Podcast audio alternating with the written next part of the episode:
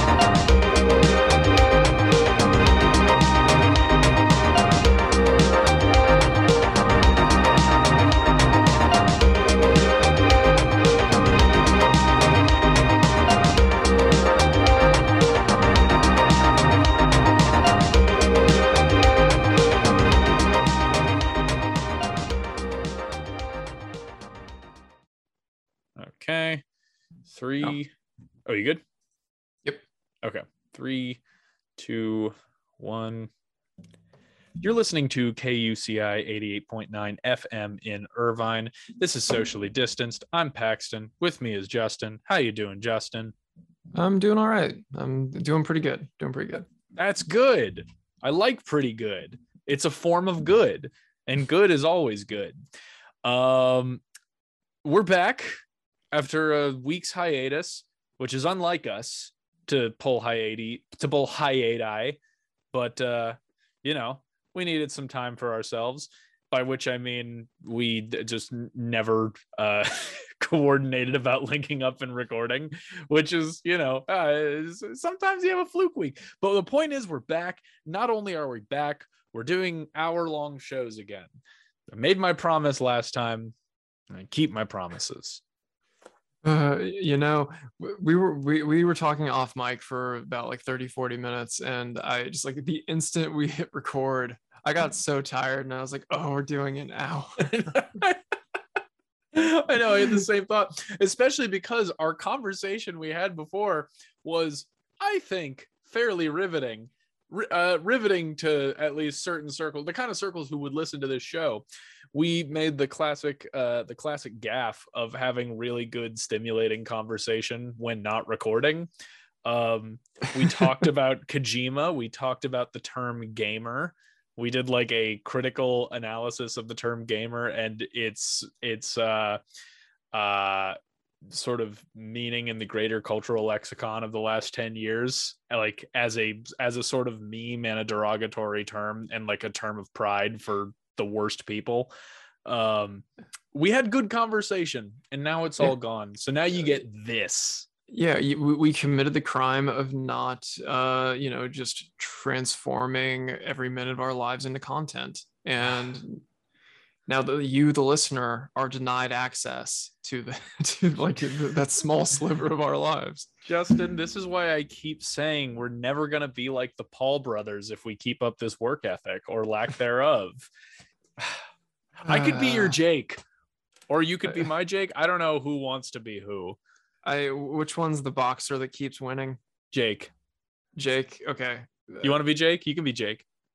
I Logan's guess. the one who filmed the dead body. Jake is the boxer. Yeah, I want to be the boxer. Okay, I'll be the guy who filmed the dead body. That's fine. Uh, Okay. He bounced back from cancellation pretty well, so maybe I can too after I film my first corpse. Maybe. so there's the segue I really want to make here, but it would be disrespectful. You've already started. Now you have to go. So speaking of corpses, Norm Macdonald died recently. oh, it's fine. It's you know what? It's the kind of joke he would have appreciated. yeah, I, I I hope so. Um, I- yeah, and and, uh, and Paxton, I know you you you are a big Norm Macdonald fan, so you know want to, yeah, uh, yeah I, I dude i don't know this was like this was a I, i'm not someone who reacts to uh I, I generally tend not to react to celebrity deaths with much emotion Uh, not to say that it's not sad every time there's uh, and like there's celebrities who I've greatly admired the work of, and it does like certainly hurt when they pass. Like it, it, it sucks. There was something here though that like was particularly devastating. I I I don't know. The news of this one really kind of messed with me just because eh, for me he was kind and I think for so many people I'm echoing sentiments that if you're on Twitter you've seen wall to wall this same sentiment for the last 2 days now. But to me Norm was like he was in such a league of his own in the world of comedy. I've always been a big fan of comedy and stand up and whatnot. Like I've I've since I was since I was a kid. Uh and Norm, I think, at least as far as stand-ups are concerned, I think Norm might have been my favorite of all time. Um, just simply because he could do things that I think were uh, literally impossible for any other comic to do in that his the framework of so much of his jokes was the setup and it would be an outlandish setup. You would it would be th- these long fictional stories usually about like some guy in the old west or like a coal miner. The context was always very weirdly old-timey blue collar american which just always kind of made it funnier. Um and 90% of the joke I mean, 90% of any joke is is set up, 10% is punchline. But when I say 90%, I'm talking like in many cases, like nine minutes of a 10 minute joke was just set up. And the punchline, 80% of the time, was like hacky. But the fact that you had it was this it was this uh formula that you had of just waiting and waiting and waiting to whatever this stupid punchline was going to be it just it, it was so engaging and it was so absurd and it was so just unlike anything else any comic eh, has done or is even capable of doing. Because if any other comic tried it as far as i can think of like it wouldn't land. He would tell jokes. Eh, he was like i don't like the term anti-comedy just because i don't think it's I don't think it's uh, uh, I don't think it's a particularly nuanced term. I, I don't think it has a lot of meaning. I think comedy is comedy at the end of the day. But if there is such a thing as anti-comedy, it was what Norm Macdonald did. Um, just in that everything on paper should not have worked, but his execution and his whole persona made it work. Like uh, uh, uh, what was I going to say was um he has a bit. One of my favorite bits of all time is about a 15 minute long bit where at the very beginning he just talks about he's like and i'm uh, my impression is no good but it doesn't matter because it's still important to the delivery he's like you know i was uh, i was watching the news the other day and i you know i was watching the news and uh, there's this woman she'd she'd gone missing and they uh, they couldn't find her and they sent out search parties for her and uh, i got really invested in in what was going to happen to this woman and i was watching for days and then finally they found her body in the woods in a shallow grave and i thought ah shallow grave that kind of feels like you fumbled the ball at the finish line didn't it? You you you got her out to the woods and then right at the end there you screwed it up and he's like here's here's what i would do here's what i would do if i was a serial killer and he proceeds to go on for 15 minutes the entire bit just being a meticulous breakdown of how he would successfully pull off the murder of a person and like to, like there isn't even really a joke he's just like yeah i'd follow her patterns i'd follow her around town for a while see where she goes and see she goes into this uh, sandwich shop and she buys these sandwiches so I'd, I'd follow her to the sandwich shop and just make sure she was you know she, she was going there routinely and then see that she goes to the ymca to play uh to play basketball a couple times a week. So I'd, you know, I'd follow her there, make sure she was still keeping up patterns. And then eventually I would, and it's just all it is is just a man telling you how he plans to murder a person. And it all leads up to at the very end, after all of this just kind of grotesque talk, he just ends with, and then I'd make sure that I've buried her in the deepest grave possible. that's and that's how he ties the bow. and it's like I if I did that bit on air, I would never put my mouth near a microphone again because I would have looked like a friggin' psychopath. and yet, I don't know. I I just like he had a a particular magic about him that like I I just and I and so much of it is attributed to the fact that he had that voice. That voice and that delivery got him miles, as did the fact that he was just a chronic, constant, at least in the public eye. I don't know what he was like behind camera, obviously, but in the public eye, he kept up this persona of being the biggest weirdo alive. And it only played into his material so much better. I don't know. So that like to me, and like that combined with the fact that you know Trevor Moore of the Whitest Kids You Know, another guy who I was a huge fan of yeah. growing up, he passed yeah. a couple months ago, and that was another one where like I, Whitest Kids You Know was, I mean, I, I was in middle school and that was you know really popping off, and that was a huge deal for me at the time, uh, and so like yeah, it's two, uh, two very, very unique and personally, but also uh, on a far larger level for a lot of people, two very uh, influential comedic voices. Uh, Norm Macdonald, I think, has given me such an appreciation for like, I think a lot of my use of like kind of uh I don't know, kind of uh, goofy choices in language sometimes and a lot of my like uh my it's hard to even put into words but a lot of my like appreciation and uh, love of like almost old timey shtick I like to do old timey shtick sometimes. I, I I I I can't really put into words, but I guess if you're a regular listener of the show, that you probably heard something or other like it, like pseudo vaudevillian nonsense. Like so much of that is attributed to to Norm and the work he did, and like that that to that is just the tip of the iceberg on like why why this one was particularly brutal to hear about. Um, yeah, yeah. I don't know. I'm i st- I'm rambling. I'm rambling Norm no. style. I'm you know that's what I'm saying. Yeah. Um. Yeah. Um. I uh. You know I, I was was gonna say I was never a fan of Norm Macdonald, but that makes it sound like I had like some like active dislike of Norm Macdonald, which is not the case at all. It was rather like I never really encountered Norm Macdonald's material.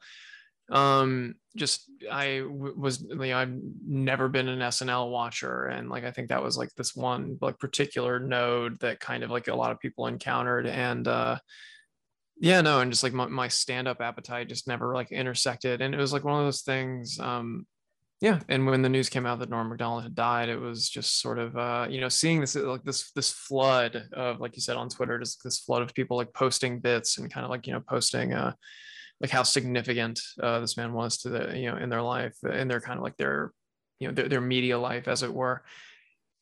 Yeah i don't know it was one of those things where like and this is like i think one of the one of the effects of like celebrity death that i feel like i've encountered a bit of recently like with norm macdonald also like uh, michael k. Williams as well just sort of oh, this yeah, like yeah. This kind yeah. of like suddenly like yeah like uh, you know who who i've seen more of michael k. Williams work relative to norm macdonald uh to be honest but like there's this like feeling a rupture basically and kind of going like oh there is this there is a body of work that a lot of people have encountered that you justin have not encountered. And you know it was it was really the, this feeling of like missing something and like missing something in a way that like you know you can't be even though i could you know and i'm probably going to like after this episode is all edited and you know uploaded like gonna go watch a bunch of norm macdonald bits there, there's still a sense of like not being able to go back in that same way because the person is gone and like you know all of these encounters now with like all of the recorded bits are after the person is gone and it's like this real like yeah it is this like a feeling of transformation and like a kind of like it is, is it is a very strange not quite real form of loss. I don't know. And it's um very yeah and like you know it's a very different thing that i'm describing than what you've described paxton but yeah i don't know. It's just such a it's it's a thing that i've encountered again and again as like news of like various deaths has kind of come out over the course of like the past year that i wanted to try and articulate. Yeah i mean that like that's the thing and it's such a weird feeling when like a celebrity dies especially a celebrity who you like have an uh, a particular affinity towards, like a, a celebrity who really means a lot to you, eh, or their work means a lot to you, is that like you have you have to there's this fine line of like you can't really mourn. You didn't. I mean, you can mourn. I, I, far be it from me to tell you how you can or should react to the news of someone's passing. I, I shouldn't get ahead of myself there. But like, there's a degree to which like mourning becomes self-serving like even then as i was going on about like what norm macdonald means to me and meant to me like through my whole life like even then there's still like this feeling of like this is arrogant you're making it about you when you don't know the person it's really hard to make a i feel like to to um uh, pay tribute to them without making it about yourself which I always kind of feel is like a sort of precarious area to eh, like. I mean, and that's the thing is, uh, unless you either have uh, like unless you have some kind of relation to said person, then I think it's like here's why Norm meant a lot to me. Blah blah blah. I think that's. I don't even want to say it's perfectly justified because I just did the same thing. I, but it it feels it feels like there's a fine line you can walk to where it's disingenuous and you're using it as a platform to talk up yourself and it's tricky to sort of navigate does that make sense like no absolutely like it's very like like i think it's very difficult to talk about i mean it's very difficult for us to talk about death period. And i mean i think the yeah and celebrity death is weird because it's because because we don't know these people right? But and yet they still do kind of like in, a, in an indirect way like affect our lives because we encounter images of them. And that's the thing is like it's the this uh, so it's like this so talking about celebrity death eh, you know ends up be, or the death of a celebrity ends up being this like way of you know negotiating with ourselves like the, the knowledge that like the person behind the image is gone. And that's you know and the, and despite the fact that we never actually encountered that person we encountered this person at a degree of remove through their image. And yeah i don't know it's just this weird thing it's this weird thing that you almost because it's so disconnected you can't help but make about you even though that is you know like happening at like to a certain extent the the expense of the actual person who is now gone yeah and that's just I, I don't even know what to make of it, uh, like, or what to say about that aside from just like it's this contradiction that feels like built into talking about celebrity death. Yeah. And that's, um, I don't, yeah, I don't know. And I, I don't have a way to put a bow on that thought, to be honest. No, and I think that's I well, I actually think you raised a really good point. Is like this sort of feeling of like there's now a void with this person gone, and I feel like one thing that is, I think per, one thing that makes certain celebrity deaths really impactful. I, I, any death, I don't I don't need to put footnotes on this. I, every death is impactful, yada yada yada. But certain celebrity deaths, like when it's a person who is so particularly uniquely their own, there is this feeling of loss of like, oh, we're never gonna get that again. We're never gonna have Norm Macdonald again. We're never gonna have anyone close to Norm Macdonald again because he is one of I mean, again, part of the reason I loved him so much, and so many people loved him so much, is because he's one of the most unique, weird people ever put to screen. The fact that he made such an illustrious, lengthy, decade spanning career, uh, despite the fact that, look, it, it, his his material was not accessible to a large swath of the masses. I can very easily see a lot of people getting bored to tears by his lengthy rambling monologues about uh farmers who have one leg who find a magic goat to take them to a, a, a land to give them a new leg made of candy i don't know that's some non that's the an a poor example of the kind of material he'd work with uh I could see a lot of people being bored by that. You also have the fact that uh, uh, you know what? We just did a little edit there, and you know what sucks is I actually was going somewhere with that thought. Um, there was a little cut after I said that whole fake norm bit. I was going to continue on with it and I forgot where it was going. So that bit, oh, I remember now. I remember now. And we're okay. keeping we're keeping this in the edit. This though, is so all gonna say. This is fine. This is fine. it's just college radio. It doesn't matter. Uh, but but uh, no, it's also the fact that Norm was outspoken on things that he maybe shouldn't have always been outspoken on, um, or you know, for the sake of his career. Uh, Norm was the. It, I didn't agree with Norm on a lot of it. He certainly had tendencies. I think it's important to address this too. I don't think it's it's uh, something to skirt over just because we're paying homage to a person. I think it's, it, it's an elephant in the room. Otherwise, he had pretty obvious like homophobic tendencies. A lot of people who have worked closely with him have said that yeah, he's kind of homophobic. Um, he had he wasn't conservative he was pretty uh politically sociopolitically apathetic and he was pretty open about that but he was very much like a con- like conservative sympathizing in a lot of ways in a way that like uh in in sort of the way in a much more palatable and forgivable way that like Joe Rogan is like everyone deserves a voice you know that same kind of approach. He was that kind of guy um, there are some some allegations about uh, misconduct misconduct uh, towards towards other uh, female comedians.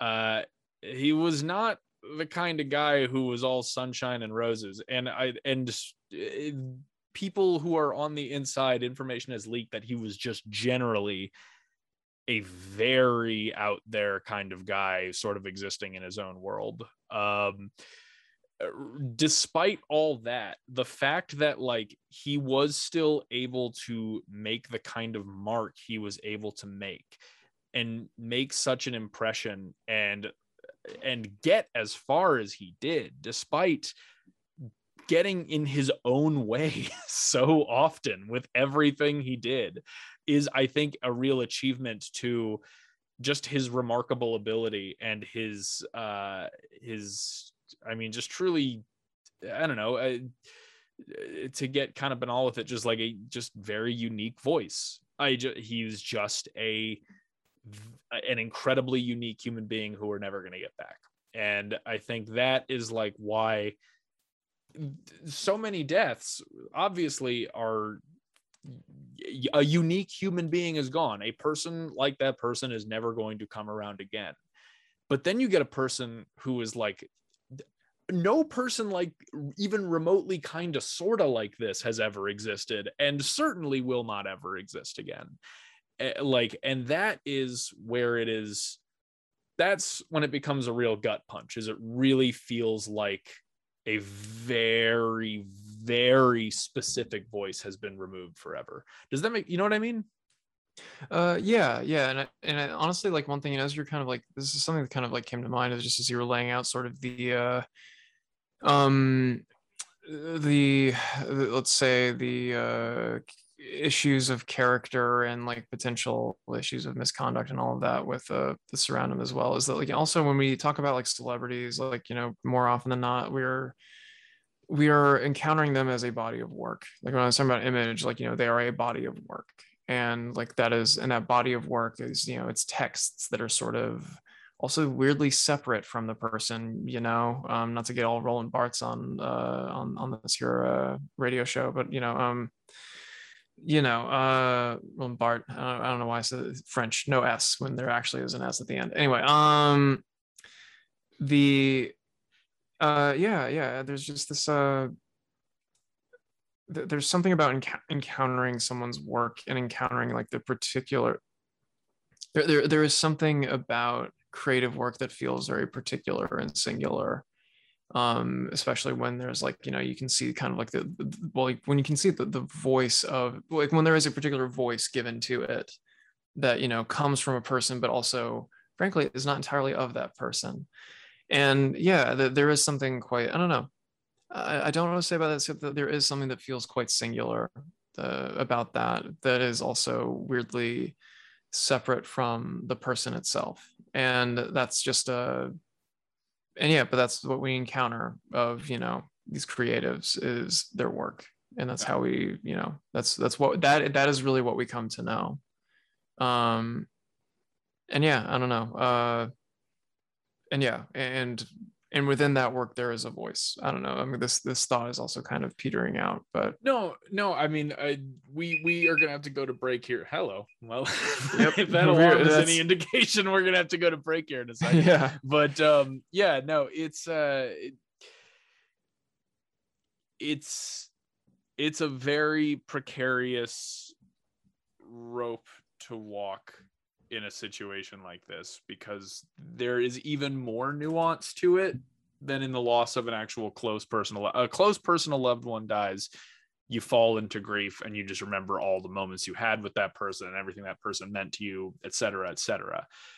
When a public figure who you don't personally know dies it's a very different sort of grieving and coping process where like it it really affects everybody differently and your means of dealing with it are far different from the means of dealing with uh someone who you know no matter how intimately close you felt with that person and as you put it their body of work.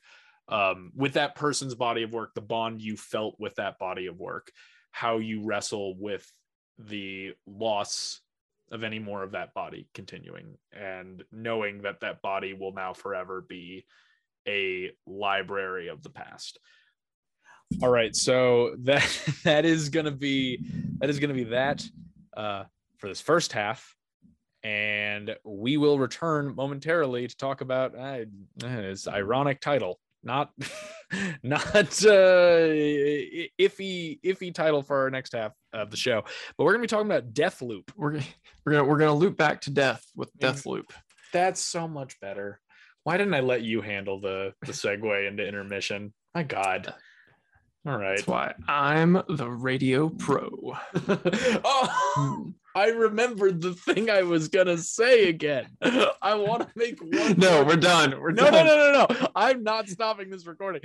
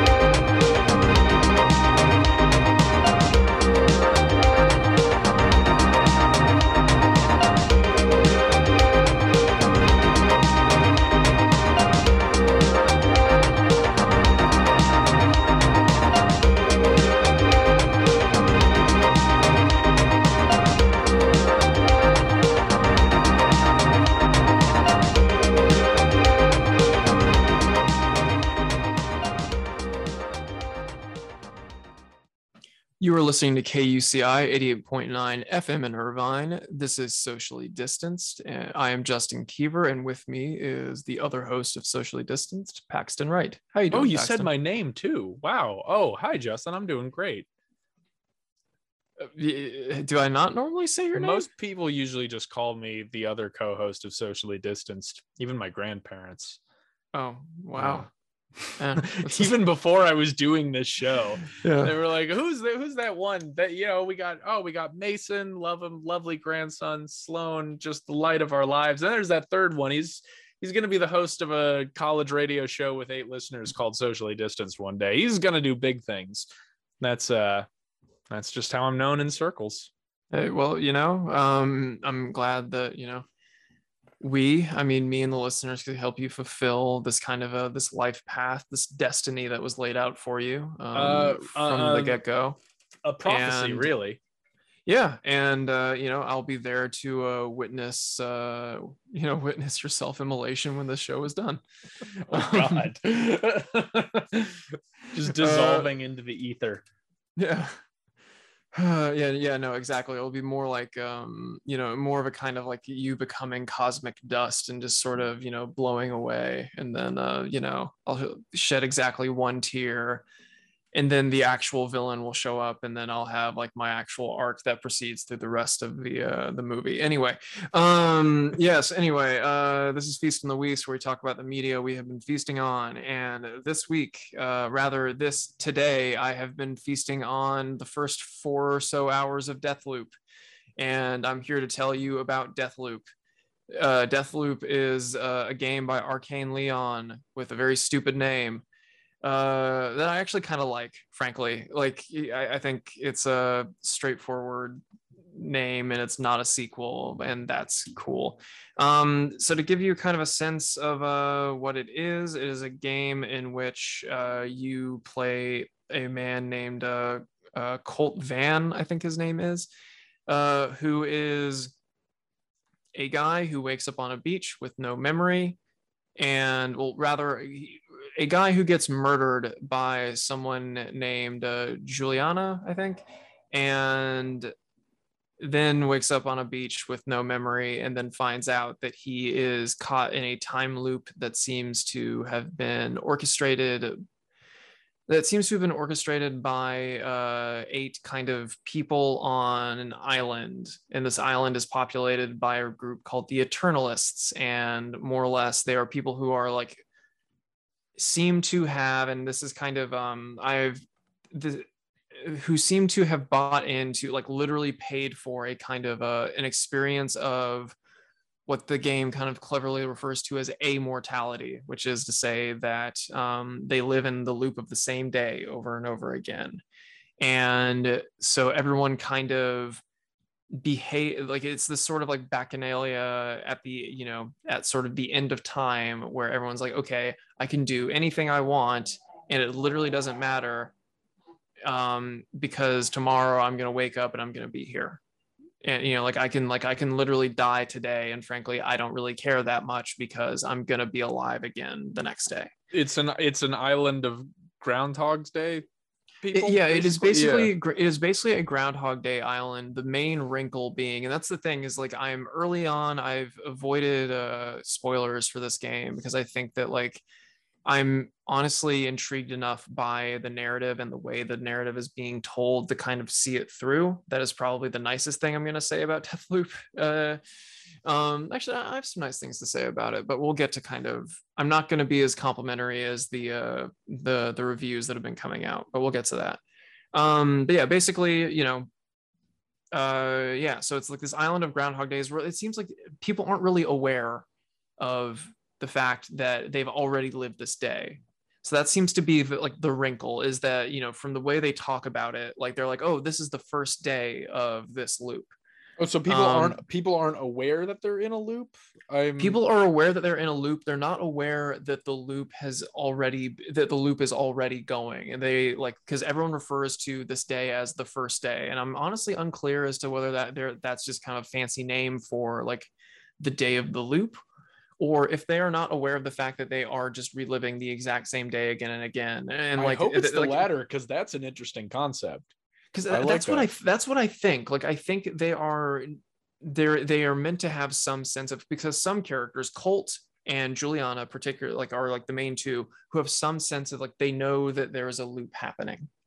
Like they know that like you know like they they retain memories through each loop, uh, but not everyone does, and that's sort of you know ends up being uh, anyway so that, that is the sort of like the narrative conceit is there's a loop. Your character wants to break the loop. It is not entirely clear why he wants to break the loop. It's sort of like you know he sort of gets introduced to the world when he has been sapped of memory and kind of like you know pieces together like oh okay.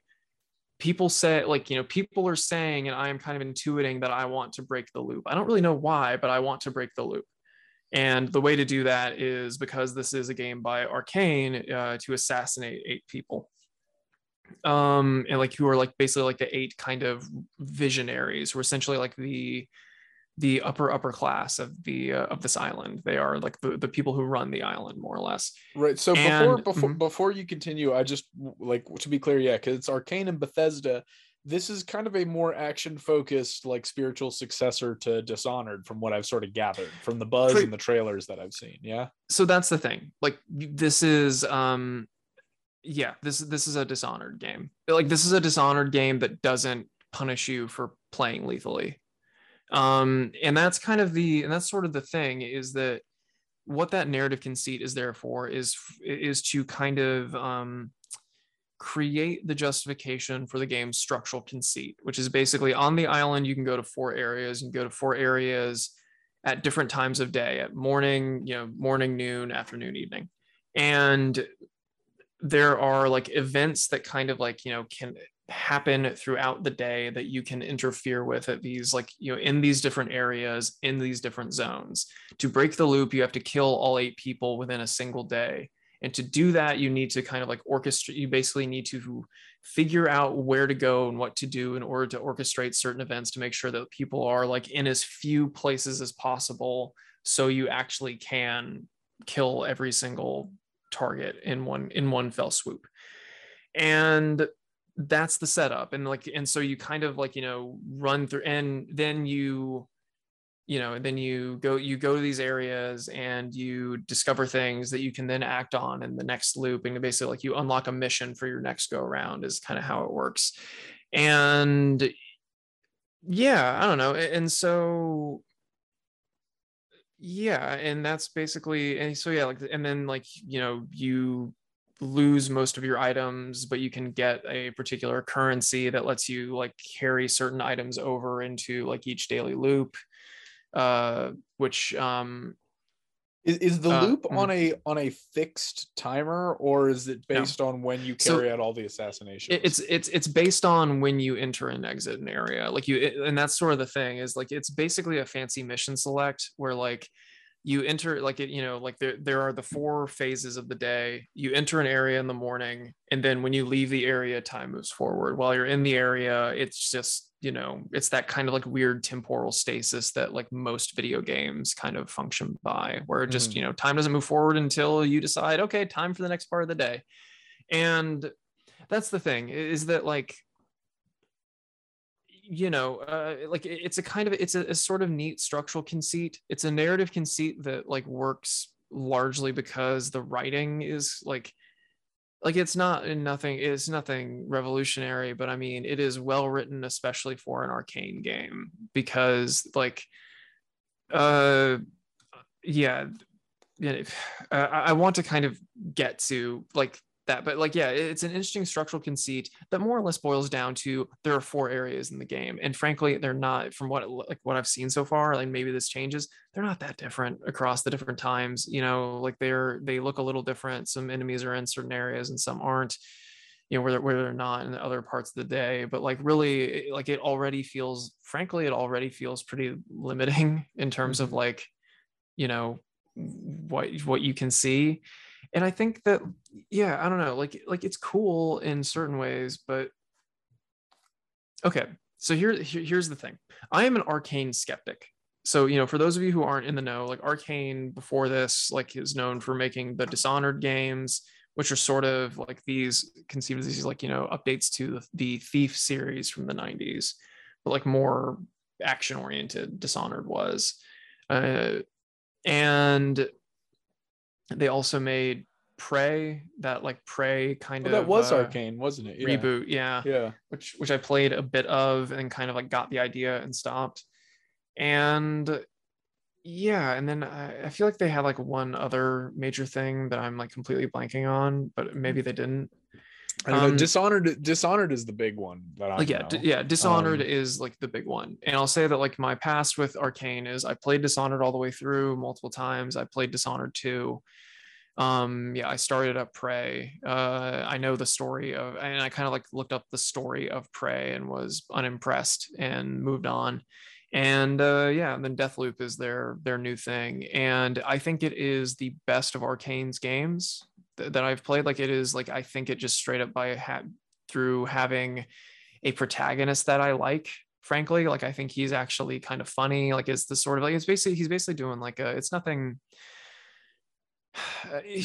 he's basically doing a kind of uh, there's sort of like a blaxploitation kind of performance happening here like a sort of you know like a, a go- like a kind of like goofy rugged masculinity that is like nonetheless endearing Mm-hmm. um and uh you know as for and you know for what it's worth like you know in terms of just like you know little representation things this is a AAA game where basically the main protagonist and antagonist are both black and that's at the AAA level that's worth noting you know even though like I mean, it shouldn't be, but it is. Yeah.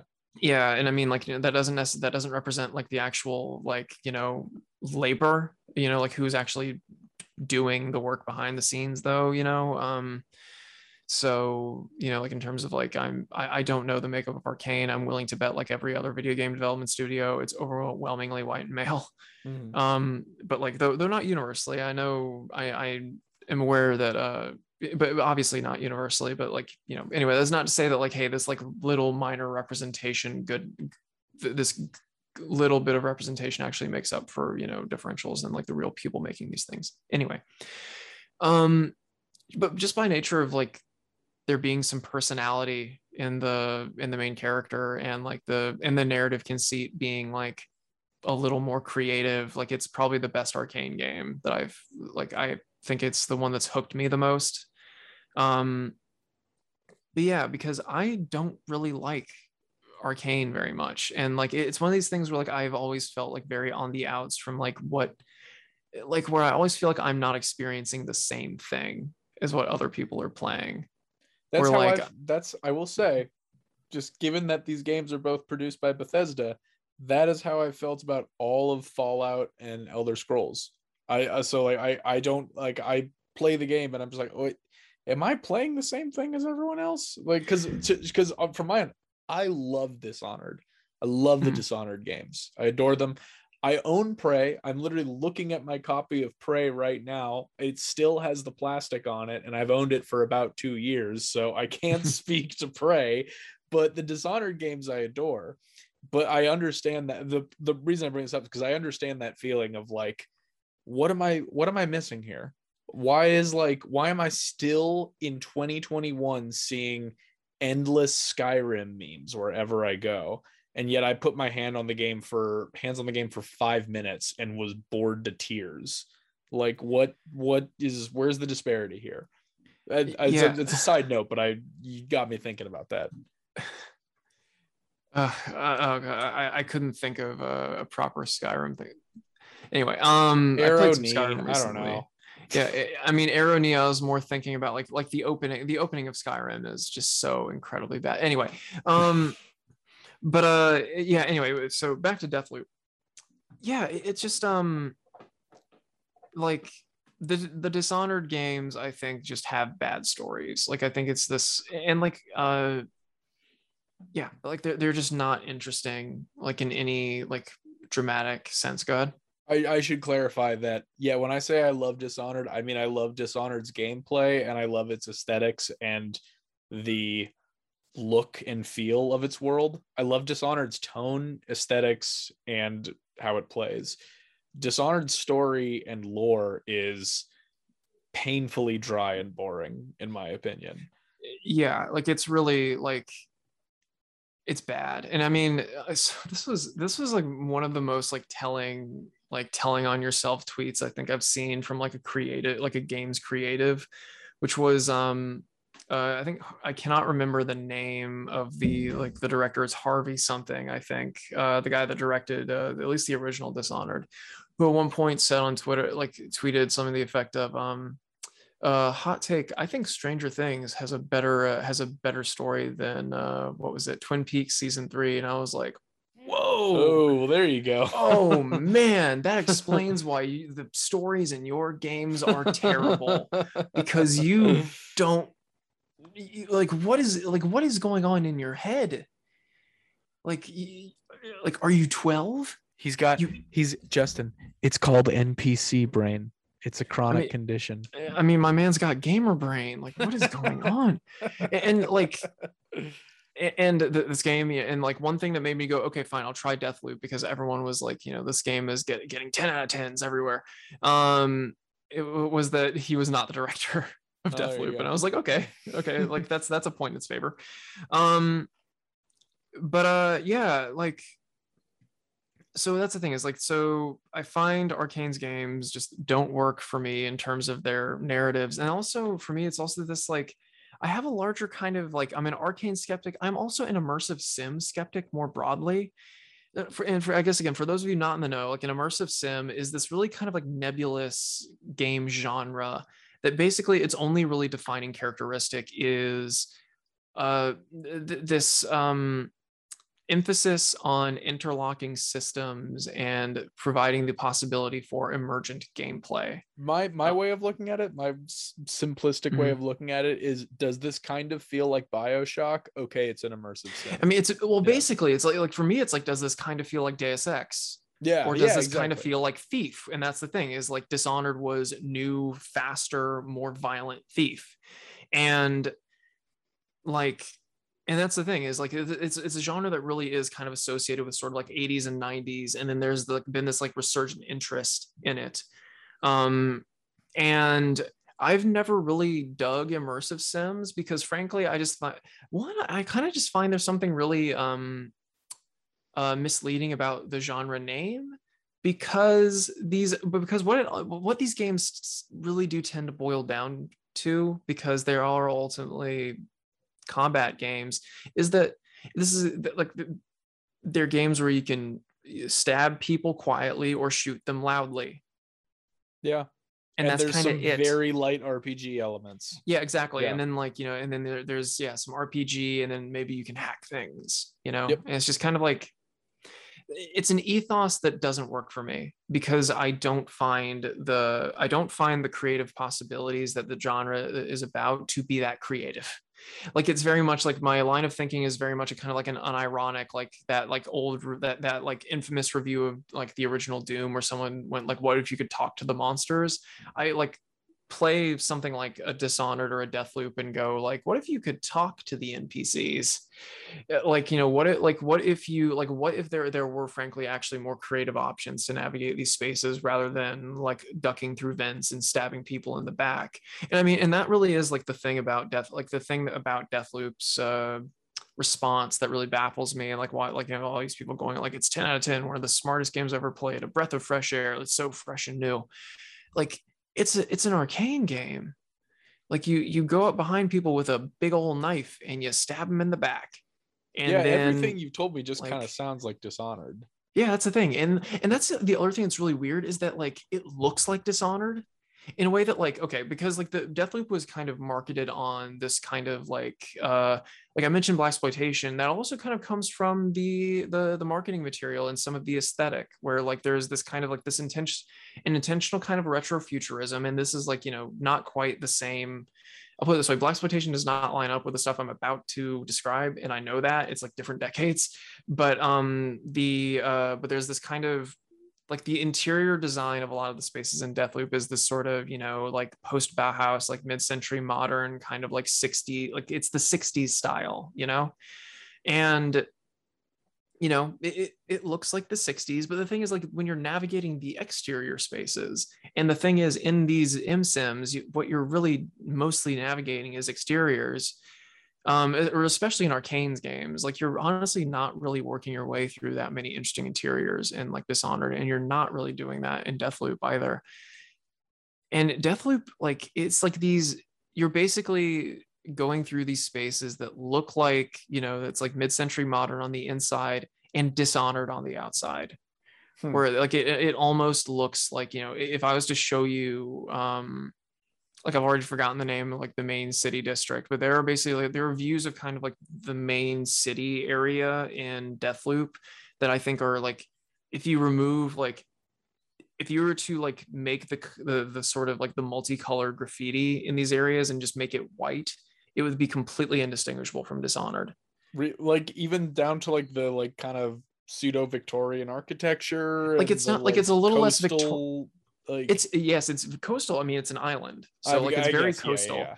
um but like it's not as like you know maybe overtly kind of victorian but it still does fe- it feels like a um a less ornate kind of uh like late 19th century architectural style.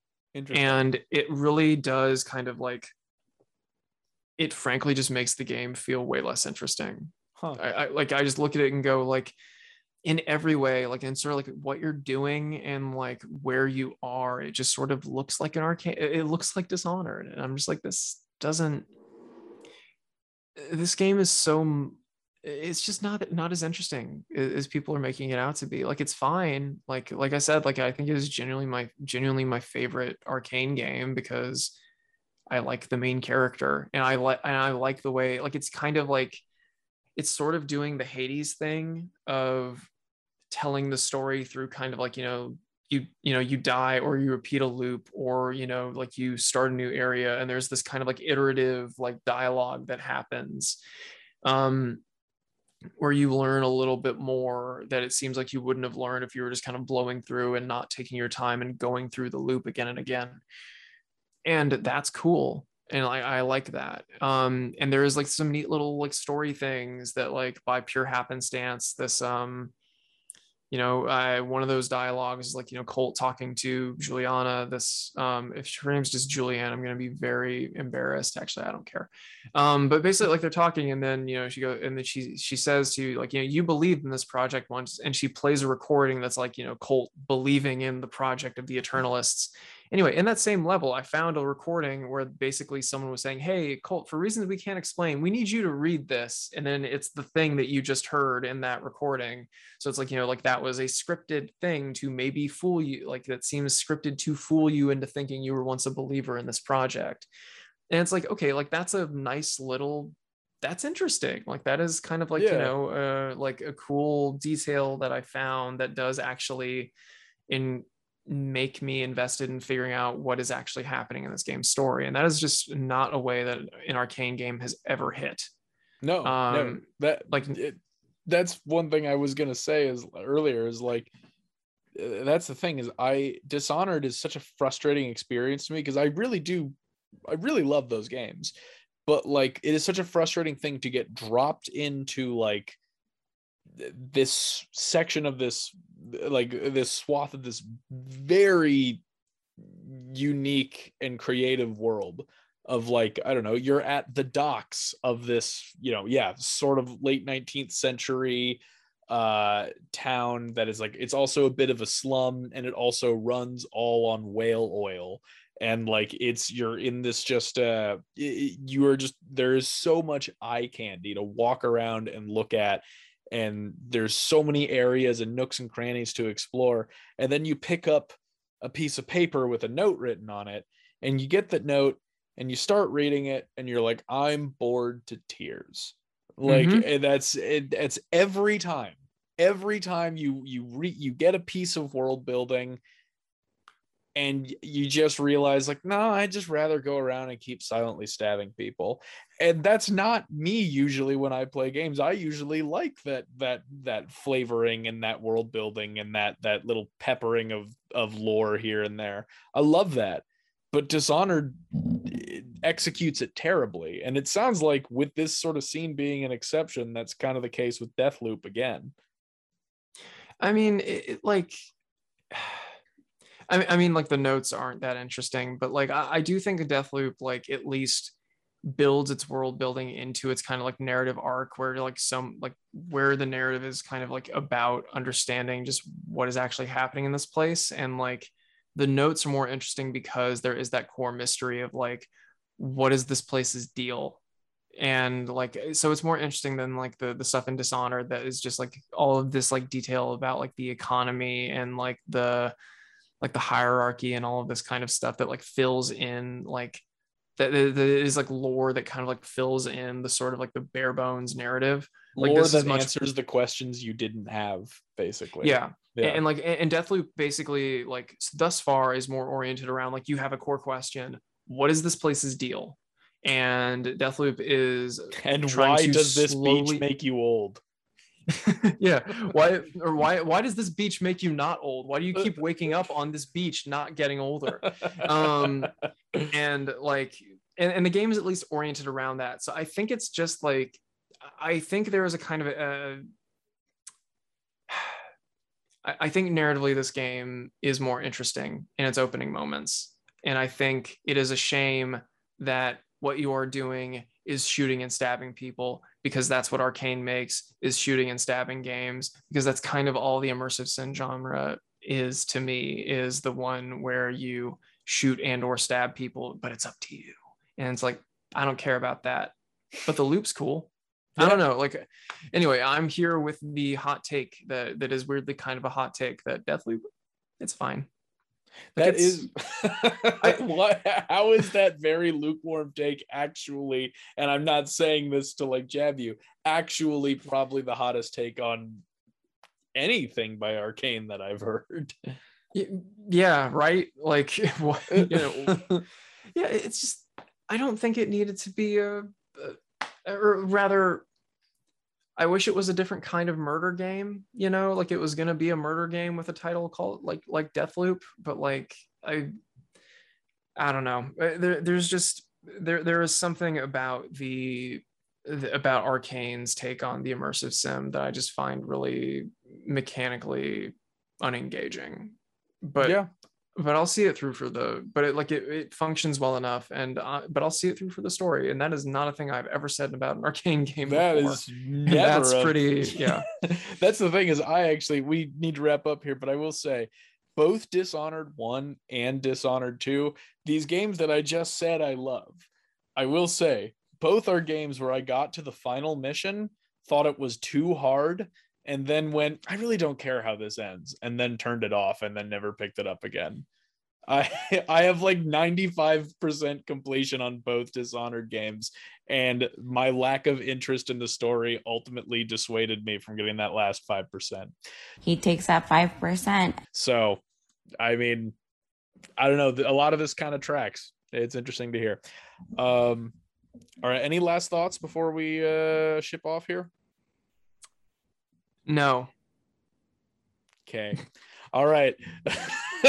I guess play Deathloop or don't. I don't really know. I don't know what I'm gonna do. I'm probably not gonna play it in all honesty, but who knows? Maybe I will. Anyway, I, I, I I'm sure it's okay. I just I'm I gotta. I'll, I'll, I'll keep you updated because like honestly if you like dishonored you might you might actually like this like you Yeah. might actually like it a lot Let me know. Uh, You you, Yeah. you keep me posted on what you're doing. We'll figure it out. Maybe- we'll Yeah. revisit this next week. Probably not. Uh, rest in peace, Norm Macdonald, Mhm. and uh, listen to the knobs. All right.